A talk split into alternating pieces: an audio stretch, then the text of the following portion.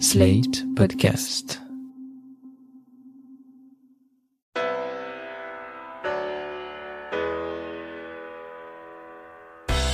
Bonjour et bienvenue dans ce 40e épisode du Monde devant soi. Un 40e épisode qui inaugure une deuxième saison d'analyse de l'actu internationale mais aussi française. Je suis Christophe Caron et chaque vendredi, nous nous retrouverons cette année encore avec Jean-Marie Colombani, directeur de la publication de Slate, et Alain Frachon, éditorialiste au Monde, monde que vous avez par ailleurs parcouru lorsque vous étiez correspondant Alain. Bonjour messieurs. Bonjour Christophe. Bonjour Christophe. Alors il s'est passé beaucoup de choses pendant la pause estivale, mais pour entamer cette nouvelle saison, nous avons voulu nous arrêter sur l'événement politique qui va marquer la fin d'année. Cet événement, c'est l'élection présidentielle américaine. Le candidat démocrate, Joe Biden, fait la course en tête, en tout cas selon les sondages nationaux. Sondages nationaux qui, il faut l'avouer, ne sont pas toujours les meilleurs indicateurs. Toujours est-il que Donald Trump semble commencer à paniquer, et pour vous en rendre compte, je vous invite à lire la traduction et le commentaire des tweets de Trump que nous publions chaque lundi sur Slate. Vous verrez dans cette chronique, tenue par Bérangère Viennot, combien le président est aux abois théorie du complot, anathème contre les médias et même contre Fox News, Donald Trump ose tout et ne craint rien, ni même d'appeler ses électeurs à frauder en novembre.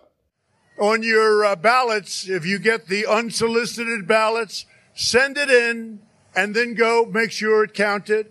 And if it doesn't tabulate, you vote. You just vote.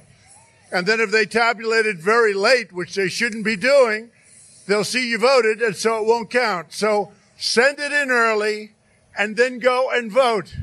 And if it's not tabulated, you vote, and the vote is going to count. You can't let them take your vote away. These people are playing dirty politics. Pour nos auditeurs non anglophones, Trump invite, en gros, ceux qui votent par correspondance à se déplacer pour voter aussi physiquement, donc voter deux fois. Au-delà du raisonnement qui défie toute logique, on a un président d'une très vieille démocratie qui, je le disais, appelle les électeurs à frauder. Et le pire, c'est que ça semble ne même plus étonner personne, Jean-Marie. Oui, on est dans une situation quand même très extraordinaire de ce point de vue-là. Moi, ça me fait penser irrésistiblement à une série télévisée. Si vous ne l'avez pas vue, je vous la recommande très vivement, qui est tirée d'un livre de Philip Ross, Complot contre l'Amérique, qui est l'adaptation de ce livre et qui consistait à décrire un scénario catastrophe dans lequel Charles Lindbergh, l'aviateur qui était pro-nazi, euh, gagnait face à Roosevelt et donc euh, faisait que les États-Unis se rangeait du côté de des, États de l'État nazi. Et là, on n'est pas dans la même situation, bien sûr, mais c'était une anticipation d'une sorte d'affaiblissement de la démocratie américaine de l'intérieur et c'est à cela que l'on assiste euh, avec aux commandes de cette de ce processus de presque de désintégration. Il y a Donald Trump. Le voilà qui parle en effet, qui parle de fraude si vous votez par correspondance parce que les démocrates sont censés être plus nombreux à voter par correspondance. Il y a aussi des manipulations sur les listes électorales. Il y a aussi des tentatives de d'éviter que les quartiers pauvres puissent avoir accès à des bureaux de vote. Et puis il y a surtout un président qui nous dit que s'il n'est pas réélu, euh, ce sera le chaos indescriptible d'une part, et d'autre part, il n'est pas sûr lui-même d'accepter le verdict des urnes, parce que dit-il que s'il perd, ce sera nécessairement la conséquence d'une fraude. Donc on est dans ce paysage où on, on contemple un peu abasourdi une démocratie américaine qui est en train de, de sombrer presque, au point qu'un certain nombre d'observateurs parlent de risque de guerre civile parce qu'il y a réapparition d'un certain nombre de milices armées qui sont prêtes à s'affronter à affronter les manifestants qui manifestent contre les épisodes racistes dont certaines polices locales se sont rendues coupables. Voilà le paysage dans lequel nous sommes qui donne les deux mois qui viennent avant le scrutin, euh, deux mois d'une extrême dangerosité. Alain, Jean-Marie a parlé des possibles accusations de fraude. On voit que depuis tout cet été, Trump tweete de manière complètement frénétique sur le vote par correspondance. Est-ce que vous pouvez nous expliquer pourquoi cette question du vote par correspondance obsède tant le président en place? Alors c'est assez simple. Trump a intérêt à ce que le moins d'électeurs possible votent. Pourquoi? Parce que Trump ne fait pas une campagne électorale pour gagner le plus d'électeurs. Il a compris qu'il ne gagnerait pas en suffrage populaire. Il s'appuie à fond sur le système électoral américain, système de grands électeurs, donc ce n'est pas un suffrage universel direct, et pour l'emporter dans les États qui ont le plus de grands électeurs, il faut qu'il mobilise le noyau dur de son électorat, le noyau dur des républicains, qui d'ailleurs ne l'a pas abandonné, il n'a perdu aucun de ses électeurs depuis quatre ans. Il faut qu'il le mobilise. Bon, donc, si un grand nombre d'Américains votent, ils vont voter, le vote va correspondance va prendre beaucoup d'importance. Pourquoi? Parce que les Américains ont peur du Covid à cause de la pandémie. La pandémie a été extraordinairement mal gérée par Trump. Euh, je pense que les États-Unis ont un des scores les plus calamiteux euh, en proportion de leur population. 180 000 Américains sont morts euh, du fait de la Covid-19. Voilà, c'est tout simple. Il faut qu'il y ait peu d'électeurs parce que lui compte sur le noyau dur de son électorat. Moins il y aura de votes par correspondance, moins il y aura sans doute de votes démocrates. Il y a un scénario qui a été imaginé par Axios. Axios est un média américain. Ce scénario dit que Trump pourrait revendiquer la victoire sans attendre le décompte des votes par correspondance, qui serait plus susceptible de faire gagner Biden, vu la répartition démocrate-républicain dans ces votes-là. Est-ce que c'est quelque chose qui est crédible pour vous comme scénario? Et est-ce que c'est un scénario qui pourrait affaiblir la démocratie américaine? Jean-Marie? Tout est possible avec Trump. On ne sait pas jusqu'où jusqu'où il ira, on ne sait pas où il s'arrêtera, puisqu'il a même euh, évoqué l'idée, encore une fois, qu'il puisse ne pas reconnaître les résultats s'il était euh, battu. Donc tous les scénarios sont possibles. Rappelez-vous aussi que s'agissant du vote par correspondance, il a essayé de contrôler la poste en nommant l'un de ses proches à la tête de la poste, un proche qui venait d'un tout autre secteur que celui de la poste et qui a, il a dû reculer devant la pression et devant les protestations notamment du Congrès parce que ce nouveau directeur de la poste était là pour euh, euh, affaiblir le service rendu par la poste, c'est-à-dire euh, à travers des baisses de budget, euh, faire en sorte que ben, les votes émis par correspondance n'arrivent pas là où ils doivent arriver. Donc, euh, en effet, je pense qu'il est prêt à tout et qu'il n'a peur de rien. Alain, est-ce qu'on a déjà vu dans l'histoire politique américaine récente des résultats contestés? On a vu des résultats contestés et l'élection tranchée par euh, par la justice, comme le veut la Constitution, et notamment in fine par la Cour suprême. Et tout à fait récemment, puisque en 2000, donc euh, lorsque Bush Junior a été élu, on a interrompu le décompte des voix en Floride, dans l'État de Floride, qui était déterminant pour euh, la victoire républicaine à cette élection présidentielle et il a fallu que la Cour suprême ait intervenu. Elle a porté un jugement sur ce décompte qui était très légèrement favorable euh, à George W. Bush et c'est donc elle qui a tranché l'élection et ça s'est passé très tard. Ça s'est passé non pas, vous savez, on vote toujours le premier mardi de novembre. Eh bien, je crois qu'on a eu le résultat des délibérations de la Cour suprême quelques semaines plus tard dans le cas de Bush. Mais il y a eu deux ou trois cas dans l'histoire américaine où naturellement le, le, le, scrutin était contesté, soit État, soit dans un certain nombre d'États, soit de manière nationale, et il a fallu donc l'intervention de la justice et notamment de la Cour suprême. Donc ça peut. Mais là, on est dans un cas tout à fait particulier, si vous voulez. Je ferai deux observations à cet égard. On est dans un cas, d'une part, comme le disait Jean-Marie, Trump a d'ores et déjà délégitimé ce scrutin s'il perd. Il a dit, il est le président des États-Unis, il a dit, si je perds, c'est que les élections auront été truquées. Euh, si vous voulez, si vous voulez miner un système démocratique, vous ne vous y prenez pas autrement. Ensuite, il comptait sur un long dépouillement du vote par correspondance et sur une contestation fréquente dans certains États du résultat. Il compte ça pour installer une manière de chaos et de doute sur l'élection. Autrement dit, plus l'élection est chaotique, plus il estime que son résultat, dans un sens, dans un sens qui lui serait opposé, son résultat sera contestable. Il faut s'attendre à tout. Il l'a multiplié déjà. Ce ne sont pas des des accros à la culture démocratique américaine. Il a multiplié les violations de la loi. Je vous donne un dernier exemple euh, de, ces dernières semaines. La loi qui s'appelle la loi Hatch, qui, si vous voulez, c'est une loi qui encadre les pratiques électorales. Elle interdit au président sortant de se servir des instruments du pouvoir à des fins électorales. Autrement dit, s'il va en avion faire campagne, il doit payer son avion. Naturellement, le président sortant, il a l'avantage, et ça, ça va avec, et tous les présidents sortants en ont profité, il a l'avantage qu'on le veuille ou non des instruments du pouvoir. Mais à ma connaissance, pour répondre à votre question, aucun président américain n'a jamais utilisé la Maison Blanche la Maison Blanche, instrument du pouvoir, là où qui abrite le chef de l'exécutif à des fins électorales. Aucun président n'a fait campagne depuis la Maison Blanche. Profitant de la pandémie, lui, qu'a fait Trump Il a organisé une vaste cérémonie à la Maison Blanche à l'occasion de la Convention des Républicains.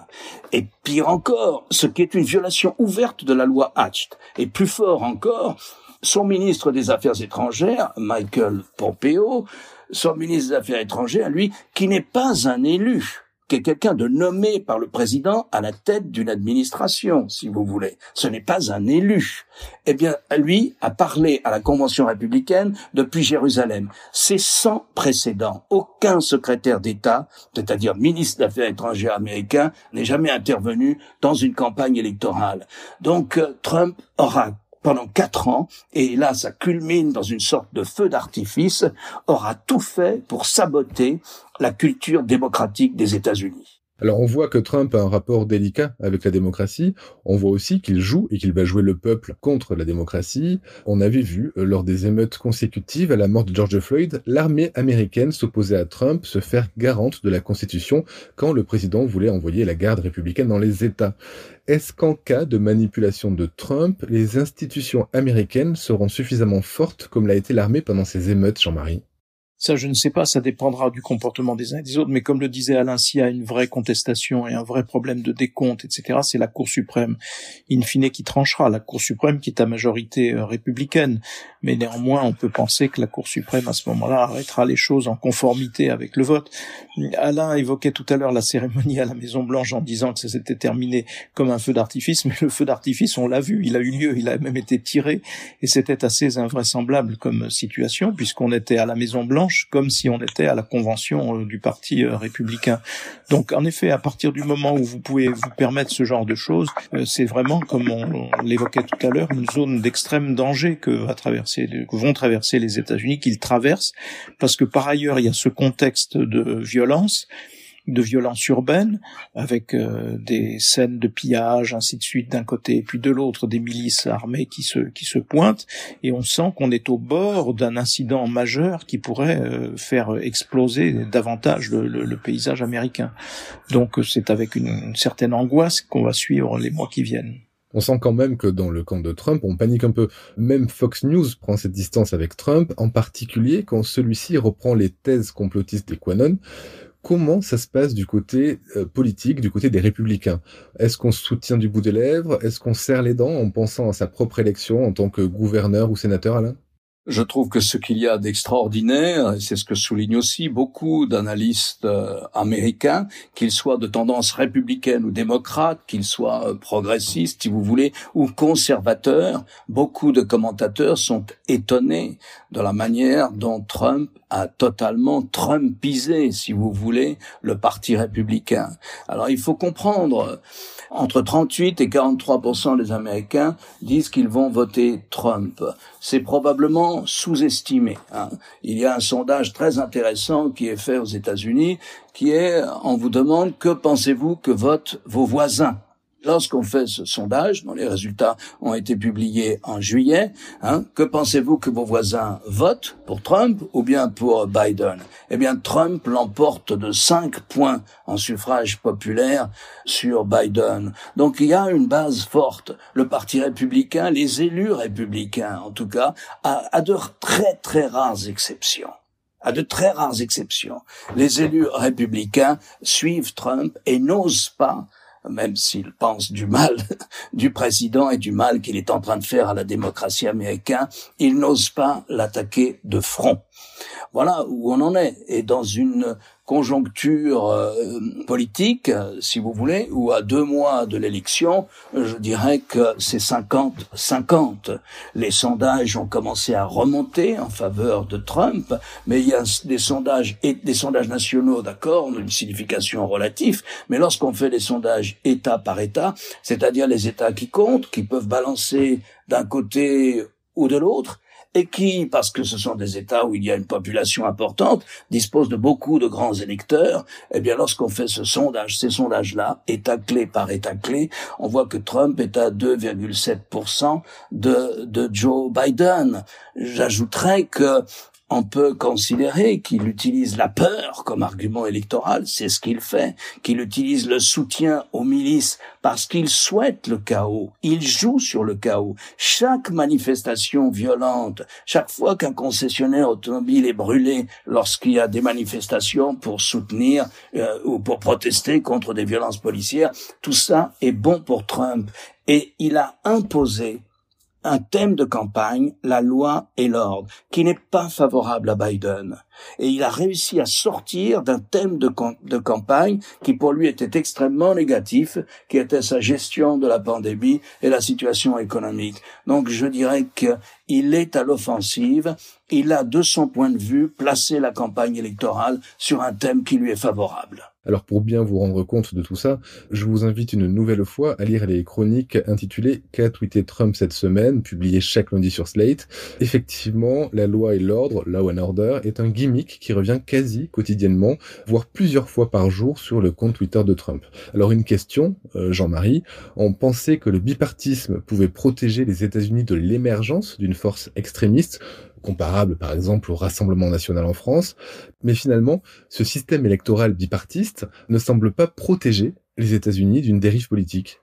Non, et le grand paradoxe, c'est que dans l'état d'esprit des pères fondateurs, puisqu'on y fait assez souvent référence, le système indirect, justement, était construit pour éviter que la présidence ne tombe aux mains d'un de ce que l'on appelle aujourd'hui un leader populiste, de ce qu'il vous appelait à l'époque euh, une dérive monarchique, puisqu'ils sortaient de la monarchie euh, britannique pour euh, entrer dans, une, dans leur indépendance. Et donc ils ont voulu à toute force, par le système qu'ils ont conçu, qui est un système d'équilibre, de checks and balances, comme on dit, c'est-à-dire d'équilibre et de contre-pouvoir, de pouvoir et de contre-pouvoir, se prémunir contre cela, d'où les pouvoirs donnés au Parlement et d'où la culture du compromis qui est au cœur du fonctionnement des institutions américaines, c'est cette culture du compromis. Or, ce que l'on aperçoit depuis quelques années, c'est que l'abandon de cette culture du compromis est une, sorte de face-à-face dont il est de plus en plus difficile de sortir entre les républicains et les démocrates, avec une radicalisation des deux côtés. Il y a une radicalisation, Alain en a parlé très forte du Parti républicain, qui s'est en effet trumpisé. Euh, tout, tout était parti d'ailleurs du mouvement des Tea Party. Et puis de l'autre côté, il y a du côté des démocrates une relève de génération qui fait que parmi les jeunes élus démocrates, il y a une aspiration à euh, des changements plus radicaux dans le système américain ou des revendications plus fortes, euh, notamment plus sociales qu'elles ne pouvaient l'être euh, par le, la, traditionnelle vision centriste qu'ont les leaders démocrates. Donc il y a ce paysage-là où il y a c'est installé presque une quasi-paralysie du système puisque la Chambre des représentants est à majorité démocrate et le Sénat à majorité républicain. Donc euh, on a déjà les ferments d'une d'une situation qui est une situation de face à face qui est à l'envers de l'esprit des institutions américaines. Alors on a coutume de dire que ce qui se passe aux États-Unis arrive peut-être un jour et souvent même un jour en France. Donc là-bas on voit la démocratie libérale en zone de turbulence. Est-elle en meilleure forme en France, Jean-Marie? Ben, c'est vrai que le, le, il faut toujours euh, faire attention à l'incidence que la vie américaine a sur nos propres pays. Et de ce point de vue-là, on peut considérer que Donald Trump fait figure de chef de file des extrêmes droites finalement. Euh. Et donc euh, le scrutin aura une grande importance sur sur l'Europe et sur un certain nombre de pays qui sont tentés à l'intérieur même de l'Union européenne par ce que l'on appelle la démocratie dite illibérale, c'est-à-dire une forme de dérive tendant vers l'autoritarisme de, de nos systèmes.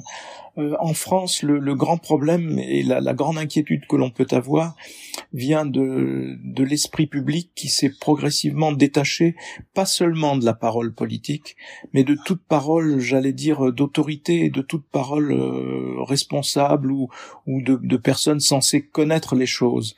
Non pas seulement parce qu'aujourd'hui on est dans une pandémie et que on ne peut plus trop faire confiance à la science, parce que la science est elle-même incertaine dans une pandémie qui est très peu connue ou mal connue et sur lesquelles tout le monde avance à tâtons, les scientifiques les premiers, mais parce que euh, tout ce qui est tout ce qui devrait constituer le socle d'une discussion euh, au sein d'une démocratie, c'est-à-dire le respect des faits. Ce socle-là n'existe plus puisque vous avez une majorité de Français qui ne croient pas aux chiffres du chômage, aux statistiques officielles du chiffre de chômage. Une majorité de Français qui ne croient pas aux chiffres officiels donnés sur la pandémie. Euh, une majorité de Français qui ne croient pas aux données officielles transmises sur la, la, la dégradation du, du, du, climat, enfin sur le, le risque climatique. Donc vous n'avez pas ce socle-là où on respecte au fond ceux qui diffusent les statistiques officielles pour pouvoir à partir de là en discuter et choisir une option ou une autre. Et donc il y a ce, cette distance prise avec euh, la parole publique au sens très large du terme qui est, je pense, le principal affaiblissement euh, dans notre pays aujourd'hui par rapport à un fonctionnement normal ou de ce que l'on pourrait considérer comme idéal d'une démocratie qui débat et qui débat à partir de faits euh, reconnus comme étant la réalité des faits. Cette prise de distance, euh, est-ce que finalement les responsables ne sont pas à chercher du côté du et des politiques? Je voudrais faire référence à ce billet d'Éric Le Boucher dans l'opinion en début de semaine qui soulignait qu'on était en pleine période d'université d'été, de rentrée politique, une période habituellement assez bouillonnante sur les personnalités, sur l'organisation, sur parfois les débats, les idées. Et cette année, il ne se passe rien comme s'il n'y avait plus de projets, plus de leaders, alors que, souvenez-vous, il y a moins de six mois, au plus haut de la crise sanitaire et du confinement, ils étaient tous les premiers à vouloir changer le monde. Oui, bien sûr. En tout cas, euh, ce que pointe euh, Éric Le Boucher, c'est le fait que si vous regardez du côté de la droite, euh, ou si vous regardez du côté de la gauche, aucune de ces familles politiques ne produit ne produit des idées, ne produit des solutions euh, qui soient adaptées ou qui soient qui puissent permettre de se projeter euh, dans le temps qui vient et même dans le dans le temps présent. Mais c'est aussi le fait qu'on est dans une période en dehors de la pandémie qui introduit une grande confusion. On est aussi dans une période de bouleversement lié à l'installation de l'ère numérique, qui est un bouleversement dans nos systèmes de production, donc un, bouleversement dans nos modes d'organisation, donc un bouleversement dans nos modes de pensée, et que tout est en mouvement. Et donc les politiques sont un peu comme nous, on est un peu perdus dans cette complexité, et ils ont du mal en effet à produire quelque chose qui rassemble et qui donne du sens ou qui donne de la visibilité. Une des raisons d'ailleurs de l'élection d'Emmanuel Macron ayant été que les Français ont considéré qu'au moins lui, euh, avec son bagage et, son âge aussi, euh, était capable de comprendre l'économie de demain. Et c'est un petit peu ce qui fait défaut aux autres partis aujourd'hui. Cela dit, les partis euh, n'ont pas toute la responsabilité. La société civile elle-même peut dériver. La société civile elle-même peut se laisser emporter par des pulsions, par la peur. Et la peur, comme chacun sait, est toujours mauvaise conseillère. Elle peut se laisser entraîner par euh, des discours de repli ou des discours de yaka qui soient simplistes et qui euh, donnent une solution fausse à ce qui est aujourd'hui la réalité que nous avons à affronter, qui est d'une extrême complexité. Merci Jean-Marie, merci Alain. On se retrouve la semaine prochaine pour un nouvel épisode du Monde devant soi. Et si l'actualité des élections américaines vous intéresse, je vous renvoie au podcast hebdomadaire Trump 2020 tous les mercredis sur slate.fr. Au revoir Christophe. Au revoir Christophe. Vous venez d'écouter Le Monde devant soi, un podcast slate.fr à retrouver tous les samedis matins sur slate.fr ou sur votre application de podcast préférée. Si vous avez aimé, n'hésitez pas à vous y abonner et à nous mettre 5 étoiles.